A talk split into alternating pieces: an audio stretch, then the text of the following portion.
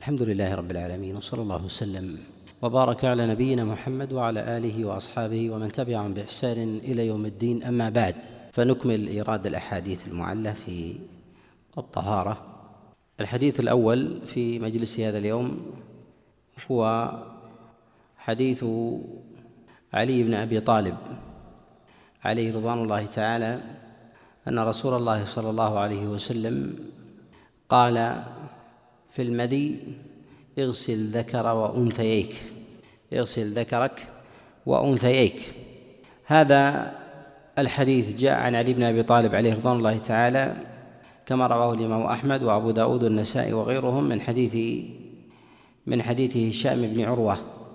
عن أبيه عن علي بن أبي طالب عن رسول الله صلى الله عليه وسلم وعروة هو عروة بن الزبير ولم يسمع من علي بن أبي طالب شيئا. كما ذكر ذلك أبو حاتم وأبو زرعة وغيرهم. وجاء من وجه آخر عن علي بن أبي طالب عليه رضوان الله تعالى أيضا من غير هذا الوجه. فقد رواه الإمام أحمد في كتابه المسند من حديث شريك بن عبد الله النخعي عن الركين عن حسين بن قبيصة عن علي بن أبي طالب عن رسول الله صلى الله عليه وسلم. وهذا الحديث لا يصح لأنه من حديث شريك بن عبد الله النخعي وهو سيء الحفظ. وكذلك أيضا فإنه قد تفرد بروايته هذه عن الركين. فقد جاء في الصحيح رواية زائدة بن قدامة وجاء أيضا رواية عبيدة بن حميد كلهم عن الركين ولم يذكروا الأنثيين. ومعلوم أن هذا الحديث حديث علي بن أبي طالب في قوله كنت رجلا أو امرأ مذاء فاستحيت أن أسأل رسول الله صلى الله عليه وسلم لمكان ابنته مني فأمرت المقداد بن الأسود أن يسأل رسول الله صلى الله عليه وسلم. هذا الحديث في الصحيحين ولكن هذه الزيادة ليست فيهما. هذه الزيادة ليست فيهما. وقد جاء هذا الحديث أيضا عن علي بن أبي طالب كما رواه الإمام أحمد وكذلك أيضا رواه الدار قطني من حديث عائش بن أنس عن علي بن أبي طالب عن رسول الله صلى الله عليه وسلم وعائش مجهول الحال. وقد جاء أيضا من وجه آخر من حديث عمرو بن دينار عن عطاء عن عبد الله بن عباس عن علي بن أبي طالب كما رواه السعيد بن منصور في كتابه السنن. ولكن رواية عبد الله بن عباس عن علي بن أبي طالب قد رواها الإمام مسلم في كتابه الصحيح من غير هذا الوجه من حديث سليمان بن يسار عن عبد الله بن عباس عن علي بن أبي طالب وليس فيها ذكر الأنثيين. وكذلك أيضا جاء ذلك في بعض المراسيل عن رسول الله صلى الله عليه وسلم وجاء أيضا عند أبي داود في كتابه السنن من حديث عبد الله الأنصاري أن رسول الله صلى الله عليه وسلم قال ذاك مذي وكل فحل يمضي اغسل ذكر ذكرك وانثييك وهذا الحديث قد تفرد به معاوية بن صالح عن العلا ابن كثير والعلا بن كثير خفيف الضبط وهو سيء وهو سيء الحفظ. وعلى هذا نعلم أن الحديث أن الحديث لا يصح عن رسول الله صلى الله عليه وسلم. أن الحديث لا يصح عن رسول الله صلى الله عليه وسلم. ومن القرائن في ذلك في الإعلال أن هذا الحديث قد أخرجه الشيخان البخاري ومسلم وتنكب ذكر هذه الزيادة وتنكب ذكر هذه الزيادة. وإن كان قد جاء هذا الحديث من وجه قد حسنه بعضهم كما جاء في حديث سليمان بن حيان أبو خالد أبي خالد الأحمر عن هشام بن حسان عن محمد بن سيرين عن عبيدة السلماني عن علي بن أبي طالب. ولكن هذا من مفاريد أبي خالد الأحمر. وقد تفرد بهذا الحديث عن هشام بن حسان. والبخاري ومسلم قد أخرج الحديث عن علي بن أبي طالب ولم يذكر الأنثيين فيه. ولدينا قرينة وهي أن البخاري ومسلم إذا أخرج حديثا في باب وفيه زيادة عند غيره ولو كان إسنادها صحيح أنهما لا يخرجان هذه الزيادة إلا لعلتها إلا لعلتها عندهم. وهذا شبه مضطرد أنهما إذا أورد حديثا من الأحاديث في باب ويكون ذلك الباب متعلق بذات المسألة أو بذات الزيادة المتروكة بذات الزيادة المتروكة. فهذا دليل فهذا دليل على على علة هذه الزيادة. وهل هذا مضطرد؟ إذا ترك البخاري ومسلم زيادة من الزيادات أنها معلولة على الإطلاق نقول لا. وإنما هو متعلق بزيادة لها علاقة بالباب الذي ورد فيه الحديث. ومعلوم أن هذا الخبر وخبر علي بن أبي طالب قد أورده البخاري ومسلم في كتاب الطهارة في الوضوء من المذي وفي غيره. ومع ذلك لم يذكر البخاري ولا مسلم هذه الزيادة. وأما إذا كانت الزيادة في غير الصحيحين ولكن قد أخرج البخاري ومسلم الحديث في غير باب هذه الزيادة فإن هذا لا يعني لا يعني إعلالا. فإن هذا فإن هذا لا يعني إعلالا. وإذا أخرج البخاري ومسلم حديثا من الأحاديث عن رسول الله صلى الله عليه وسلم وفيه زيادة فترك الزيادة التي عند غيرهما وأخرج حديثا يخالفها وأخرج حديثا يخالفها. فهذا فهذا شبيه بالنص شبيه بالنص على الإعلان. لأن البخاري ومسلم أن البخاري ومسلم إذا أورد حديثا يخالف الزيادة عند غيرهما فهذا من الأمور الظاهرة بإعلال الحديث عندهما. وأظهر من هذا إذا ترجم معنى يستنبط منه ما يخالف تلك الزيادة عند غيرهما. ولهذا يقال أنه ينبغي لطالب العلم إذا أراد أن ينظر في علة حديث أو في بعض الألفاظ الزائدة على الصحيحين أن ينظر في المواضع التي أخرج البخاري ومسلم الحديث فيها. وهذا من الأمور المهمة التي ينبغي أن ينبغي أن يعتنى أن يعتنى بها. وهذه القاعدة التي يتكلم عليها العلماء في مواضع منثورة في عدم إخراج البخاري ومسلم لبعض الأحاديث وكذلك الألفاظ. فهو كما أنه في الألفاظ عندهم كذلك في الأحاديث الكاملة في الأحاديث الكاملة أن الحديث إذا كان من الأصول ومن الأعلام أي مما تعم به البلوى ويحتاج إليه ولم يخرجه البخاري ومسلم فإن هذا فإن هذا من علامات الإعلال خاصة إذا أغفل من الأحاديث ما يعضده ما ما يعضده. ويظهر هذا إذا أخرج البخاري ومسلم حديثا في صحيحيهما وترك حديثا ظاهر إسناده على شرطهما.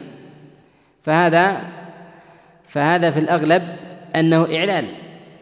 في إعلال لأنه قد روى حديثا يخالف ذلك الحديث وهو على شرطهما يعني أنه قد استنكر المتن. قد استنكر استنكر المتن. ولهذا من أعظم ما يوفق إليه طالب العلم في أمور العلل أن يعرف شرط الشيخين في المتون. كما يعرف كثير من طلاب العلم شرط الشيخين في الأسانيد فيعرفون شرطهم في الأسانيد بالنظر في الرواة وتسلسل الرواة رواية فلان عن فلان فيعرف أن هذا من شرط الصحيحين. ولكن يغفلون عن شرط المتون شرط المتون هذا من الأمور المهمة التي ينبغي التي ينبغي لطالب العلم أن يحيط أن يحيط بها. الحديث الثاني في هذا حديث عبد الله بن مسعود عليه رضوان الله تعالى أن وفد الجن جاء إلى رسول الله صلى الله عليه وسلم فقالوا يا رسول الله إن الناس يستنجون بالعظم والروث والحممة وهي الفحم فانهى قومك أن يستنجوا بها فإن لنا فيها رزقا. فنهى رسول الله صلى الله عليه وسلم عن الاستنجاء بها. هذا الحديث رواه أبو داود في كتابه السنن من حديث حيوة بن شريح عن إسماعيل بن عياش عن يحيى بن أبي عمر عن عبد الله بن الديلمي عن عبد الله بن مسعود عن رسول الله صلى الله عليه وسلم في النهي عن الاستنجاء بهذه الثلاث. بالروث والعظم والحمم وهو الفحم بقايا الحطب المحترق. وهذه الزيادة ذكر الحمم غير محفوظة وهي شاذة. وهذا الحديث قد جاء من وجه آخر وإن كان قد أعله بعضهم بتفرد إسماعيل بن عياش به. فهذا الحديث قد جاء من حديث هشام بن عمار عن إسماعيل بن عياش. وجاء أيضا من حديث بقية عن الأوزاعي عن يحيى بن أبي عمر عن عبد الله بن الديلمي عن عبد الله بن مسعود. ولكن ذكر هذه الزيادة فيه غير محفوظة وهي شاذة ولا يعتد ولا يعتد بها. والعلل في هذا أن هذا الحديث إسناده شامي أن هذا الحديث إسناده شامي. وقد نص على ذلك الدار قطني في كتابه السنن. قال وهو إسناد شامي وليس بثابت. لماذا قال إسناده شامي؟ لأن الرواة شاميون. والمسألة ينبغي ألا تكون عند أهل الشام. تكون عند من؟ عند أهل المدينة عند أهل المدينة ومكة. ثم يوجد عند غيرهم لا بأس باعتبار أن هذا من الأمور من الأمور التي ينبغي أن ترد. كذلك أيضا من وجوه الإعلال أن هذا الحديث موجود في المدينة ومع ذلك لم تذكر فيه هذه الزيادة. لم تذكر فيه هذه الزيادة. فقد رواه عن عبد الله بن مسعود غير واحد. رواه أبو عبد الرحمن وكذلك أيضا عبد الرحمن بن رافع. كلهم عن عبد الله بن مسعود ولم يذكروا هذه الزيادة. وهي زيادة الحممة. وجاء هذا الحديث من وجه آخر أيضا من حديث موسى بن علي بن رباح عن أبيه عن عبد الله بن مسعود عن رسول الله صلى الله عليه وسلم فذكره. وهذا الحديث في إسناده انقطاع فإن علي والد موسى لم يسمع من عبد الله بن مسعود شيئا. وهذا الإسناد وهذا الإسناد ضعيف. وقد جاء عند البزار وغيره من وجه آخر من حديث أبي الأسود عن عبد الله بن لهيعة عن عبيد الله بن المغيرة عن أبي سلمة بن عبد الرحمن عن الحارث بن جزء عن رسول الله صلى الله عليه وسلم أنه نهى عن الاستجمار بهذه الثلاث. وهذا الحديث قد تفرد به عبد الله بن لهيعة ولا يحتج ولا يحتج بحديثه. ولا يحتج بحديثه. ولا يصح في النهي عن الاستنجاء بالفحم وأشباهه خبر عن رسول الله صلى الله عليه وسلم. وهنا نقف في مسألة إعلان العلماء للأحاديث بمسألة التفرد بمسألة التفرد. التفرد في الأحاديث عند العلماء ينظرون فيه إلى نوع المسألة في المتن. فإذا كانت المسألة في متن منفرد ومن المسائل التي تعم بها البلوى فإنهم لا يقبلون بها تفرد أهل الأطراف. لا يقبلون بها تفرد أهل الأطراف. كالعراقيين الشاميين المصريين الخراسانيين وغير ذلك. وذلك لأن مما تعم بها البلوى وجب أن تكون عند أهل الحجاز. وإذا وردت عند غيرهم فلا أقل أن ترد في فتاوى في فتاوى أهل الحجاز. ولا أعلم أحدا من الصحابة ولا من التابعين تطرق للمسألة هذه في النهي عن الاستنجاء بالفحم. ومع ذلك يوجد حديث آفاقي فهذا فهذا من قرائن فهذا من قرائن الإعلال. كذلك أيضا وهو أشد إذا وجد الحديث في معاقل الوحي ولكن زيد عليه عند غيرهم إذا وجد الحديث في معاقل الوحي في المدينة ومكة ثم زيد عليه عند غيرهم بإسناد آخر. فعلى هذا نقول بأن هذه الزيادة شاذة. وليس لنا أن ننظر إلى تراكيب الرواة وتوثيق الأئمة لهم مجردا ثم نقول بأن هذا بأن هذا الحديث صحيح ورجاله ورجاله ثقات. ولهذا نجد الأئمة يلتفتون إلى الإعلال بمسألة التفرد بالنظر إلى أمثال بالنظر إلى أمثال هذه هذه السياقات. الحديث الثالث في هذا حديث عبد الله بن عباس. نعم. يقول إذا وجد ما يعضد الحديث الذي الذي تفرد به أهل الآفاق. وجد من فتاوى الصحابة والتابعين ما يعضد ذلك الحديث ما يعضد ذلك الحديث. نقول إذا وجد من فتاوى الصحابة ما يعضد الحديث الفرد الآفاقي الذي ظاهر الإسناد الصحة فإننا لا نميل إلى إعلاله. لماذا؟ لأن بعض المسائل الواردة عن النبي عليه الصلاة والسلام تكون مشهورة والأخبار موجودة ولا تنقل لشهرتها ولا تنقل لشهرتها واستفاضتها ككثير من المسائل المعروفة ككثير من المسائل المعروفة كمثلا تعداد الصلوات الخمس تعداد ركعاتها الوضوء من البول والغائط ونحو ذلك. فمثل هذه هذه مسائل معروفة نقلها لا يرد على على أهل العلم في الحجاز باعتبار أنها من الأمور المسلمة أنها من الأمور المسلمة. فيريدونها عن النبي عليه الصلاة والسلام بأخبار أسانيدها صحيحة وربما أغفلوا أمثالها ربما أغفلوا أمثالها.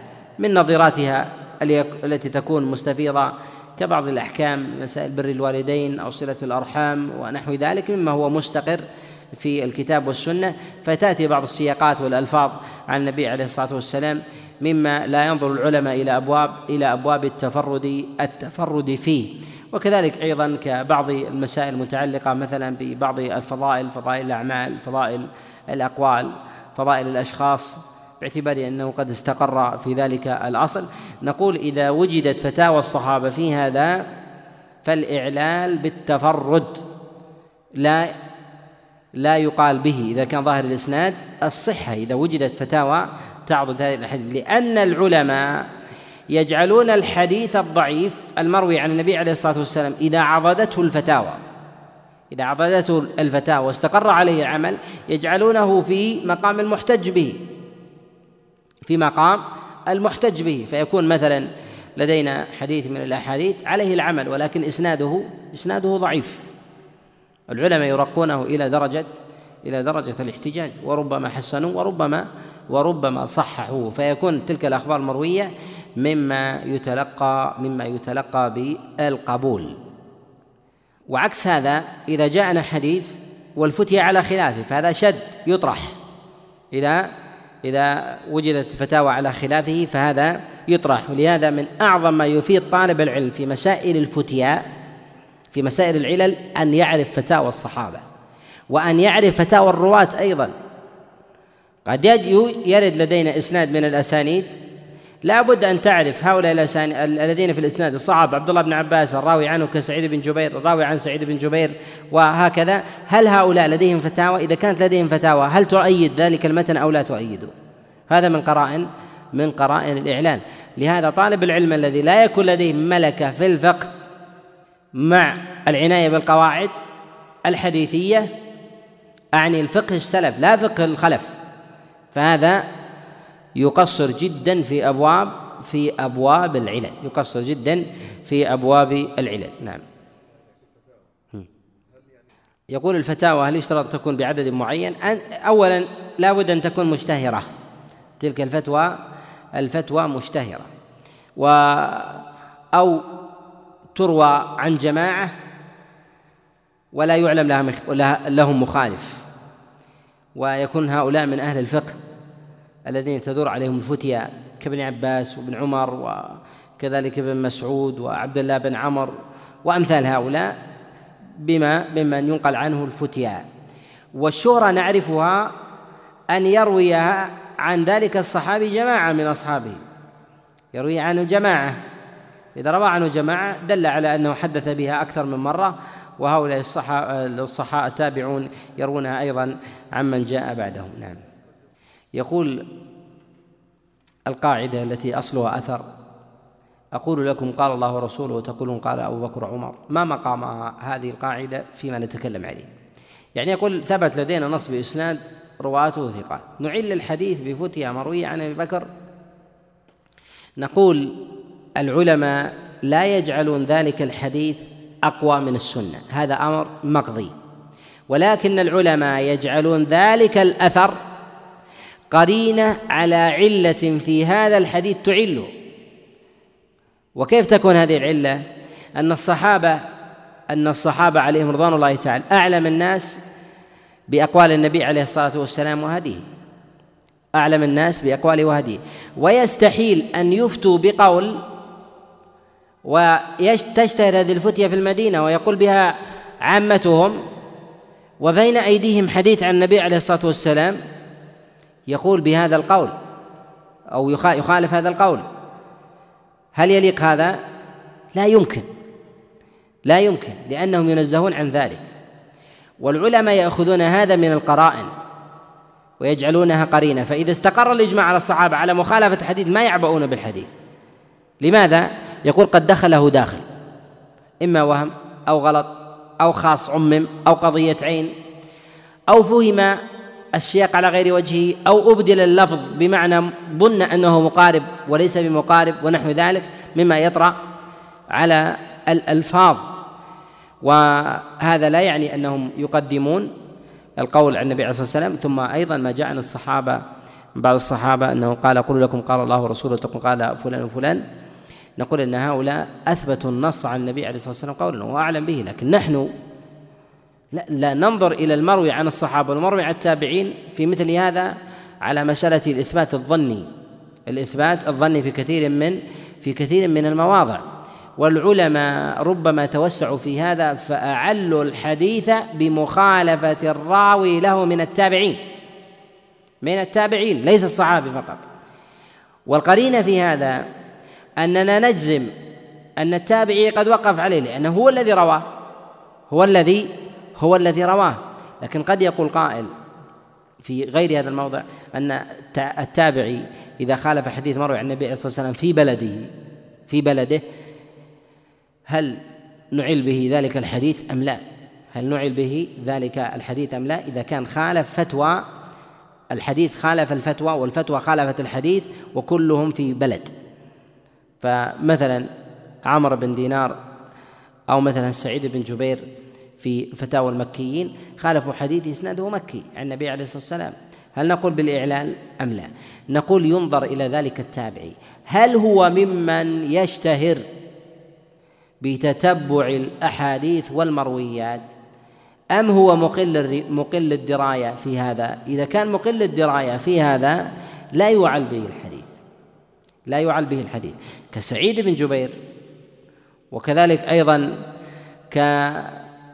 كبعض الفقهاء من أهل المدينة كابن المسيب وسليمان بن يسار وابن شهاب هؤلاء من أئمة الرواية وأئمة الدراية. لا يدعون حديث يوجد بالأفواه ثم يفتون بخلافه إلا ولديهم علم عنه وتركوه لعلة من العلل. وهم في مكة والمدينة في أزمنتهم ليسوا كزماننا مع حلق العلم متنوعة ومتعددة والبلدة الواحدة فيها عدة ملايين ونحو ذلك. المدينة في ذلك الزمن هي كحي من أحياء أحياء هذه البلدة. كحي من من أحيائها. يعرف الأقصى الأدنى الأدنى منهم. فكيف بعالم يجتمع وهو رأس الناس في هذه البلد في يومه ثم يدور في أوساط الناس. حديث لا يعلم عنه. ولا ينقل تلامذته له هذا الحديث. وهو في مسألة مهمة تتعلق بأمور الناس في يومهم وليلتهم ثم يقال أن هذا الحديث لم يصل إليه. وهنا نتكلم على مسألة التغليب. نتكلم على مسألة التغليب وهذا يرجع فيه إلى إلى القرائن. فينقدح في دين الإنسان قوة بإعلان الحديث بأمثال هذه القرائن وتارة تضعف تلك القرينة بحسب المسألة الظاهرة وبحسب أيضا الحديث. وكثيرا ما تكون المسائل في أبواب الفقه فيها خلاف حتى عند المدنيين. فيرد حديث يؤيد أحد الوجوه؟ هل يعل هذا الحديث بالمخالف الآخر؟ نقول لا. لا يعل لا يعل به باعتبار ورود الخلاف في هذه المسألة إلا إذا كان الراوي الذي في أحد الجهتين هو ممن يفتي بمن يخالف هذا الحديث. فهذا من القرائن من القرائن بالإعلال. الحديث الثالث في هذا حديث عبد الله بن عباس قال أنزل الله على رسول الله صلى الله عليه وسلم قوله فيه رجال يحبون أن يتطهروا. أنزلها في أهل قباء فسأل رسول الله صلى الله عليه وسلم أهل قباء فقالوا إنا نتبع الحجاره الماء. وهذا قد رواه البزار في كتابه المسند. من حديث عبد الله بن شبيب عن أحمد بن محمد بن عبد العزيز قال وجدت في كتاب أبي عن الزهري عن عبيد الله بن عبد الله عن عبد الله بن عباس عن رسول الله صلى الله عليه وسلم. وهذا خبر وهذا خبر منكر وهو أصرح شيء في مسألة الجمع بين الماء والحجارة في الاستنجاء. ونكارته من وجوه الوجه الأول أن هذا الحديث من مفاريد محمد بن عبد العزيز عن الزهري ومحمد بن عبد العزيز ضعيف الحديث ضعيف الحديث والزهري إمام يقصد خاصة في روايته لهذا الحديث عن عبيد الله بن عبد الله وعبيد الله بن عبد الله له أصحاب كثر أيضا. ومثل هذا يشتهر.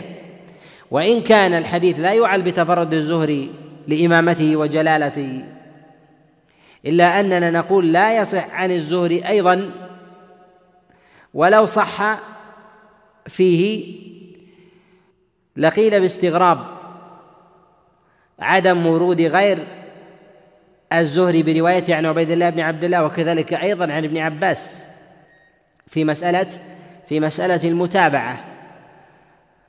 متابعة الماء على الحجارة في الاستنجاء.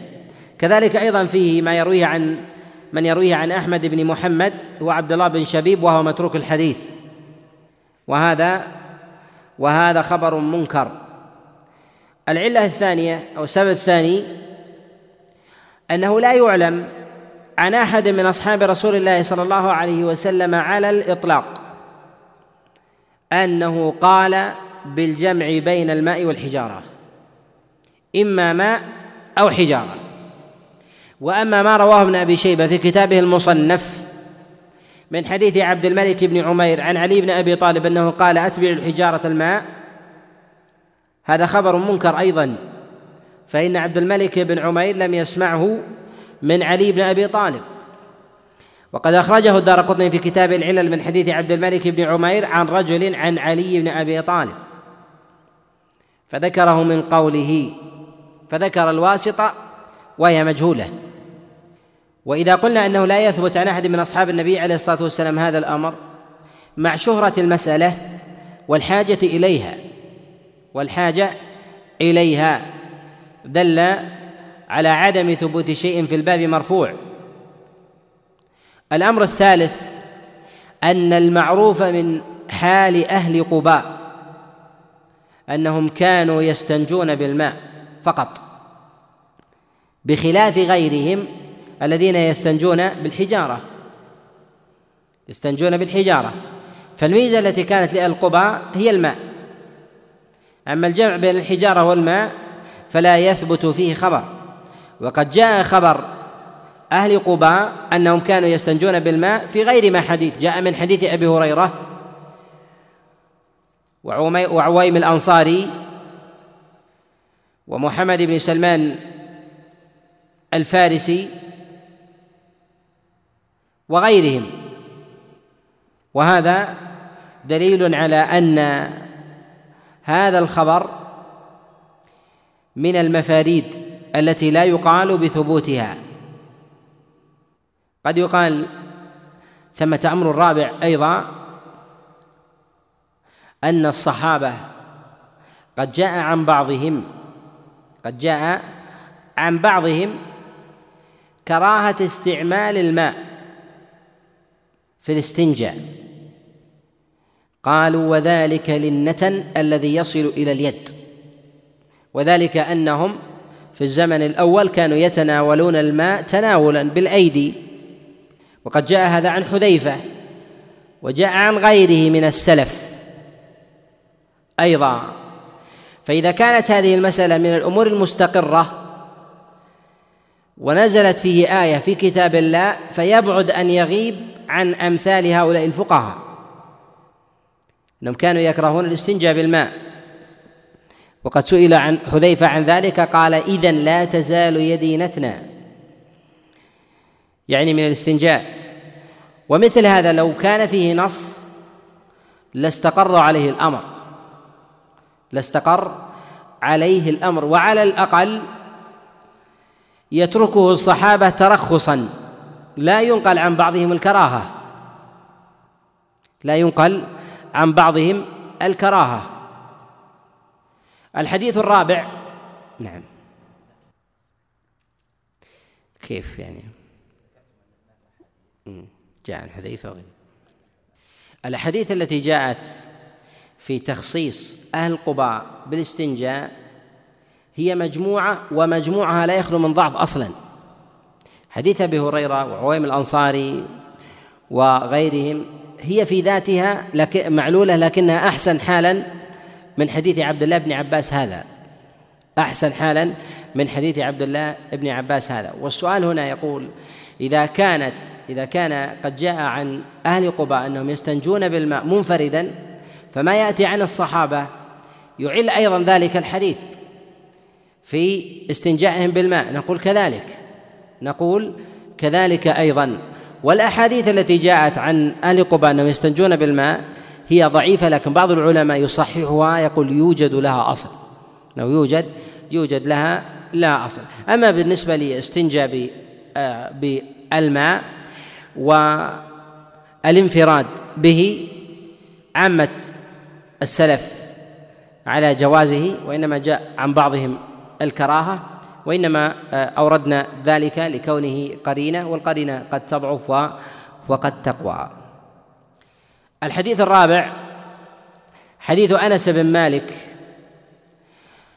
أنه قال أراد أصحاب رسول الله صلى الله عليه وسلم وضوءا فقال النبي عليه الصلاة والسلام معكم ماء فجاءوا بإناء فوضع رسول الله صلى الله عليه وسلم يده فيه فقال توضأوا بسم الله. فتوضأ القوم كلهم. قال قيل لأنس كم هم؟ قيل نحو من سبعين رجلا. وذلك أن الماء قد نبع من يد رسول الله صلى الله عليه وسلم. هذا الحديث فيه زيادة ويتوضأ بسم الله. وهو أول الأحاديث المتعلقة بالوضوء. توضأوا بسم الله زيادة شاذة ذكر اسم الله بسم الله زيادة شاذة وبها استدل من قال بمشروعية البسملة عند الوضوء. وإنما قلنا بشذوذها أن هذا الحديث أن هذا الحديث رواه قتادة وثابت عن أنس بن مالك عن رسول الله صلى الله عليه وسلم ورواه عن قتادة وثابت جماعة ولم يذكر أحد منهم بسم الله وإنما قال توضأوا إلا معمر بن راشد الأزدي رواها عنه عبد الرزاق. ورواية معمر بن راشد الأزدي عن قتادة وثابت البناني مضطربة وفيها ضعف. مضطربة وفيها وفيها ضعف. وذلك أن معمرا يقول سمعت من قتادة الحديث وأنا صغير ولم أضبط الأسانيد. وقد بين غير واحد الوهم في روايته عن قتادة وثابت. وقد رواه جماعة عن أنس بن مالك ولم يذكروا هذه الزيادة وهي في الصحيحين والحديث في الصحيحين من غير هذه الزيادة. رواه إسحاق بن عبد الله بن أبي طلحة في الصحيحين ورواه حميد الطويل عن أنس بن مالك ولم يذكر هذه الزيادة. ورواه عن قتادة جماعة أيضا كلهم لم يذكر هذه الزيادة. رواه حماد في الصحيحين عن قتادة عن أنس بن مالك ولم يذكر هذه الزيادة ورواه سعيد بن أبي عروبة عن قتادة عن أنس بن مالك وروايته في الصحيحين أيضا ولم يذكر هذه الزيادة. ورواه أيضا هشام الدستواء وهمام وكلهم لم يذكروا هذه الزيادة. ورواه جماعة أيضا عن ثابت البناني عن أنس بن مالك من غير منهم حماد ولم يذكروا هذه الزيادة وإنما تفرد بها معمر. وهذا الحديث إنما قلنا بنكارة هذه الزيادة فيه لأمور منها تفرد معمر بن راشد الأزدي وهو في طبقة متأخرة كذلك فإن تفرده عن قتادة وثابت لا يحمل على الاحتجاج. الأمر الثاني أن هذا اللفظ وهو توضأوا بسم الله من الأمور التي تعم به البلوى ويحتاج إليه وهو الوضوء دائما يتوضا دائما. فالحاجة إلى البسملة لا ينبغي أن يتفرد بها معمر عن قتادة وثابت وأنس بن مالك. ينبغي أن ترد في أحاديث كثيرة وتشتهر وتستفيض وذلك أن الوضوء أكثر ورودا على الناس أكثر ورودا على الناس من ماذا؟ المواضع التي جاءت فيها البسملة. الأكل. الإنسان يتوضأ أكثر أم يأكل أكثر؟ طبعا تكلم في زمن مو في الزمان اي نعم. يتوضأ أكثر خاصة النبي عليه الصلاة والسلام. نعم في زمننا يأكل اكل طبعا يأكل اكل في زمن النبي عليه الصلاة والسلام النبي كان يتوضأ لكل صلاة كما جاء في الصحيح. يعني خمس مرات. ولا ولم يكونوا يأكلون إلا إلا وجبتين. ومع هذا دل الدليل بأسانيد وأحاديث كثيرة أثبت من هذا. أثبت من هذا. فضلا على أنه جاء رسول الله صلى الله عليه وسلم. أحاديث تدل على أن الوضوء بلا بسملة أن الصحة منفية عنه. ويأتي الكلام على هذا في المجلس القادم بإذن الله وإنما اجلنا لورود لعلله الكثيرة وكذلك أيضا لكثرة الأحاديث الواردة فيه. أنه لا وضوء لمن لم يذكر اسم الله عليه. وشدة الاحتراز في الوضوء بمثل هذا اللفظ ينبغي أن تكون آكد من الأكل. آكد من الأكل. لأن الإنسان إذا لم يسمي على أكله لم يسمي على أكله غاية ما يقال في ذلك أنه أثم ولم تبطل له عبادة ولم تبطل له عبادة. أما بالنسبة للوضوء لمن قال ببطلانها بوجوب ذلك فنقول أن الصلاة تبطل تبعا لذلك لمن كان متعمدا. وهذا وهذا لا يقال لا يقال به. مثل هذا أيضا أن جاء عن رسول الله صلى الله عليه وسلم من الأمور اليومية التي هي دون الوضوء فيها من الأذكار الكثيرة وجاءت بأسانيد بأسانيد صحيحة من الأمور المستحبة الكثيرة كالتي لا ترد على الإنسان في الغالب في الغالب إلا مرة ومرتين كذكر الإنسان إذا تعار من الليل أو ذكر مثلا إذا إذا إذا اضطجع.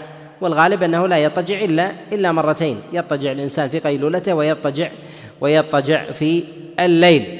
وذكر الليل في حال اضطجاع الإنسان لمرة واحدة. إذا أراد أن ينام وإن قام وتعرى من الليل فذكره الأول ذكره الأول يكفيه.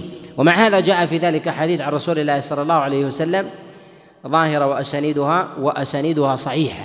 ولهذا قال البيهقي عليه رحمة الله في كتابه السنن على هذه الزيادة أصح شيء في التسمية. أصح شيء؟ في التسمية. إشارة إلى ماذا؟ إلى أن الأحاديث الواردة في هذا كلها كلها معلولة. كلها معلولة. مع وجود أحاديث كثيرة عن رسول الله صلى الله عليه وسلم في هذا في هذا الباب وأن ما جاء النبي عليه الصلاة والسلام بهذه الزيادة أصح شيء مع كونها مع كونها أيضا في ذاتها في ذاتها معلولة. كذلك أيضا أنه لم يثبت عن أحد من أصحاب رسول الله صلى الله عليه وسلم التسمية على الوضوء إلا ما جاء عن عبد الله بن عمر إلا ما جاء عن عبد الله بن عمر عليه رضوان الله تعالى. لهذا نقول إن هذه الزيادة زيادة زيادة غير غير محفوظة زيادة غير محفوظة بل بل منكرة شاذة. ونرجع في هذا إلى ما تقدم أن ما كان من الألفاظ في الأحاديث وأصل الحديث في الصحيحين وهذه الزيادة تتضمن حكما تتضمن تتضمن حكما. أن هذا من القرائن على على إنكارها من القرائن من القرائن على على إنكارها. وربما يحمل تحمل هذه اللفظة في قول النبي عليه الصلاة والسلام توضأوا بسم الله أن النبي أراد استعينوا بالله. استعينوا استعينوا بالله. وهذا من الأمور المحتملة. لكن نتكلم على هذه اللفظة. أن معلولة معلولة مع أن العلماء الذين من الأئمة كالبيهقي وغيره حملوها على التسمية. حملوها على التسمية. ما حملوها على الاستعانة. نعم. لا. يعني يسمي. يعني هنا يقول ألا يقال أن ذكر البسملة جاء عرضا وليس مقصودا في الحديث. نقول أننا إذا كان المراد منها الاستعانة بالله أي يستعين بالله على الوضوء فهذا محتمل. أن يكون جاءت عرضا ولا يعل بها الحديث ولا تعل أيضا. ولكن نقول أن العلماء فهموا منها التسمية البسملة على الوضوء وهي متعلقة بالحكم وليست عرضا. يعني كان النبي عليه الصلاة والسلام يقول توضؤوا وقولوا بسم الله على الوضوء. بسم الله على الوضوء. ولو كان الأمر مستقر في موضع آخر لا قبلنا هذه الزيادة ولو لم يكن في المرفوع. ولو لم يكن في المرفوع كأن يكون مثلا مستفيض. من عمل الصحابة أو جاء عن العليا عن أبي بكر وعمر وأمثالهم لا قبلنا أمثال هذا. وهو يشير أن الشيخ سلطان إلى قاعدة أو إلى قاعدة من أمور العلل وهي أن الحديث إذا كان يساق لمساق معين هذا المساق فيه ألفاظ لا علاقة لها به سواء وردت أو لم ترد في مثل هذا الموضع ان لا نعل بها. وهذا أمثلة كثيرة. كأن يقول مثلا أتينا إلى رسول الله صلى الله عليه وسلم وهو مضطجع فقعد. أو أتينا إلى النبي عليه الصلاة والسلام فوجدناه قائما. فقال كذا وكذا. هل ذكر الاضطجاع والقعود مقصود؟ ليس مقصودا. المقصود أنهم لقوا النبي وقال لهم وسألوه وأجابهم. هذا هو المقصود.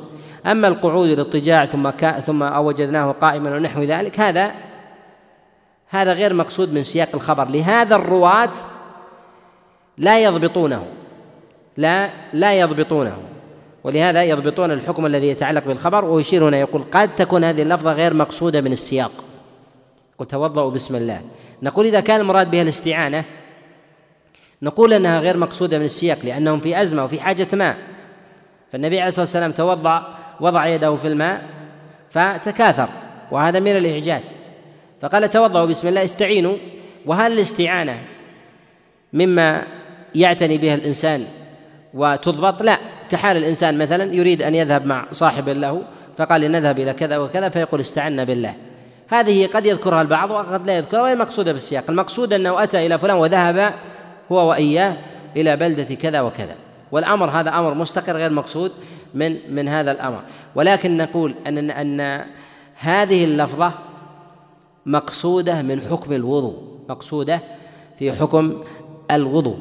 فلا بد أن أن أن تضبط. ويكفي في هذا أن أنها ما جاءت إلا من رواية من رواية معمر ابن راشد كذلك أيضا حمل العلماء آه، هذه اللفظة على التسمية ولم يحملوها على الاستعانة. هو ينقل عن النبي عليه الصلاة والسلام. يعني قصدك أنه لم يكن معنا النبي؟ لا. لا. قد يقال أنه يحدث به عن النبي عليه الصلاة والسلام. في. إلا. ذكرنا هذا أن أصله في الصحيح. تكلمنا عليه وذكرنا أن أصله في الصحيح. نعم. فيه ذكر الحجارة والماء جاء في حديث البخاري. في البخاري حديث أبي هريرة. جاء في البخاري قال قل آه، آه، آه، كنت أحمل وضوء رسول الله صلى الله عليه وسلم فقال النبي عليه الصلاة والسلام ائتني بحجارة أستنجي بها. منهم من استنبط يقول الوضوء لماذا؟ والحجارة لماذا؟ ولكن هذا ظني احتمال يكون الوضوء لأجل المواضع يتوضأ. أما الحجارة فهي لمواضع الاستنجاء. فألفاظ العموم التي يستدل بها الفقهاء لا يوجد شيء صريح في هذا. أصرح شيء هو هذا الحديث. أصرح شيء هو حديث عبد الله بن عباس ولذلك أوردناه. ولو كان في حديث صريح مثله ما أوردنا حديث عبد الله بن عباس باعتبار الغنية الغنية عنه. وصلى الله وسلم وبارك على نبينا محمد.